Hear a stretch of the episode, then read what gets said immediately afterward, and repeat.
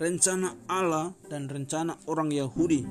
Kisah para Rasul 23 ayat 10 sampai 35. Hari sudah malam kayak gini malamnya. Paulus berbaring di penjara yang gelap. Ia menduga-duga apa yang akan terjadi kepadanya besok. Di malam yang gelap itu, Yesus datang menjumpai Paulus di malam-malam itu. Yesus berdiri dekat Paulus dan bicara samanya.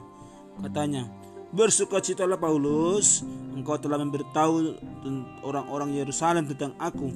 Sekarang aku akan mengutusmu ke Roma dan engkau akan memberitahu orang-orang Roma tentang aku. Itulah rencana Allah. Ia akan mengutus Paulus ke Roma. Roma adalah sebuah kota yang sangat besar. Itulah kota terbesar di dunia pada masa itu. Roma jauh sekali. Paulus bersuka cita karena Allah mengutusnya ke Roma untuk menyampaikan cerita tentang Yesus di sana. Tetapi orang-orang Yahudi benci sama Paulus. Mereka mengatakan mereka tidak akan membiarkan Paulus menceritakan kisah tentang Yesus lagi. Mereka mengatakan mereka akan membunuh Paulus, mau dibunuh si Paulus.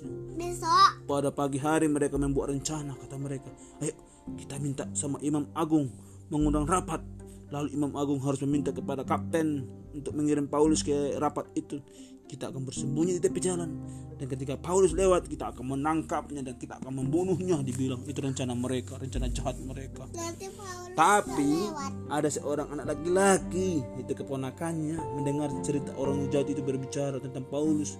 Yang dengarkannya dengan sesama. Karena Paulus adalah pamannya dan dia tidak mau pamannya dibunuh anak itu mendengar apa yang dia dilakukan orang-orang itu dia pergi beritahu Paulus Paulus memanggil seorang serdadu. Hei, sini sini serdadu. Oh, anak ini kepada kapten. Ada yang hendak disampaikannya kepada kapten. Saudara itu membawa anak itu kepada kapten. Kapten itu mendengarkan cerita tentang orang-orang yang mau membunuh Paulus. Kata-kata itu. Oh, baik sekali. Engkau telah memberitahuku. Jangan beritahu siapa-siapa ya.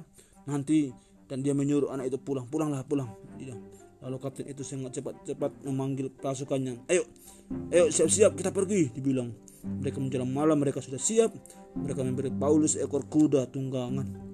Setelah hari gelap, mereka semua berangkat. Paulus berada di tengah-tengah pasukan. Sementara itu, pasukan itu membawa Paulus ke kota lain kepada gubernur Felix. Jadi orang-orang Yahudi tidak berhasil menangkap Paulus. Rencana mereka gagal. Felix memasukkan Paulus ke penjara, tapi Paulus tahu bahwa satu hari kelak ia akan pergi ke Roma. Ia tahu bahwa Allah menyusun semua rencananya dengan baik.